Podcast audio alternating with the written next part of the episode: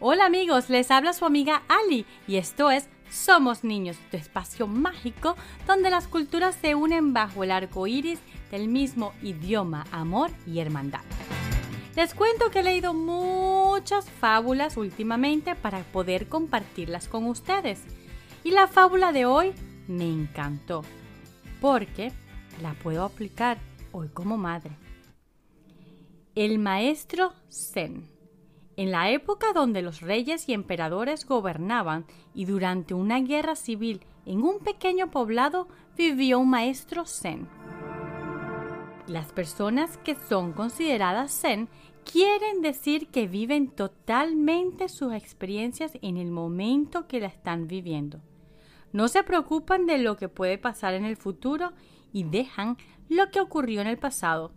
Viven el hoy en plenitud y en calma. Sigo contando. Un día llegó a ellos la noticia de que un temible general se dirigía en dirección para invadir y tomar la zona. El día anterior a la llegada del ejército, toda la aldea huyó, con la excepción del anciano maestro. Cuando llegó el general tras encontrar la aldea prácticamente desierta y sabiendo de la existencia del anciano, ordenó que el maestro Zen se personase ante él, pero éste no lo hizo. El general se dirigió rápidamente hacia el templo donde el maestro descansaba. Furioso, el general sacó su espada y se la acercó a la cara gritándole ¿No te das cuenta que estás parado delante de alguien que puede atravesarte esta espada ahora mismo en tu cara? Con toda tranquilidad el anciano maestro le contestó, precisamente usted está ante alguien que podía ser atravesado en un instante.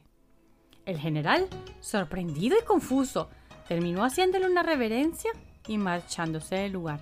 Esa historia corta refleja la cualidad de mantenernos tranquilos ante cualquier momento. El alterarnos ante algo que nos molesta no nos dejará ver la respuesta a la situación, sino todo lo contrario. Si la afrontamos con calma, podemos encontrar la solución. Por ejemplo, si mami nos prepara nuestra ropa para irnos de paseo y a ti no te parece que esa es la ropa que quieres usar, ¿qué harías? Tienes dos opciones. Gritas, pataleas, lloras y estoy segura que no vas a encontrar lo que quieres. O tu segunda opción es respirar ante esa molestia y usando tus palabras le pides a mami que porfa te cambie esa ropa, que tú quieres escoger otra. ¿Cuál crees que te ayudará a obtener lo que quieres? Y así nos despedimos con esta reflexión y también recordando que quien tiene un amigo tiene un tesoro. Y hasta el próximo episodio. Somos los niños y nos gusta jugar.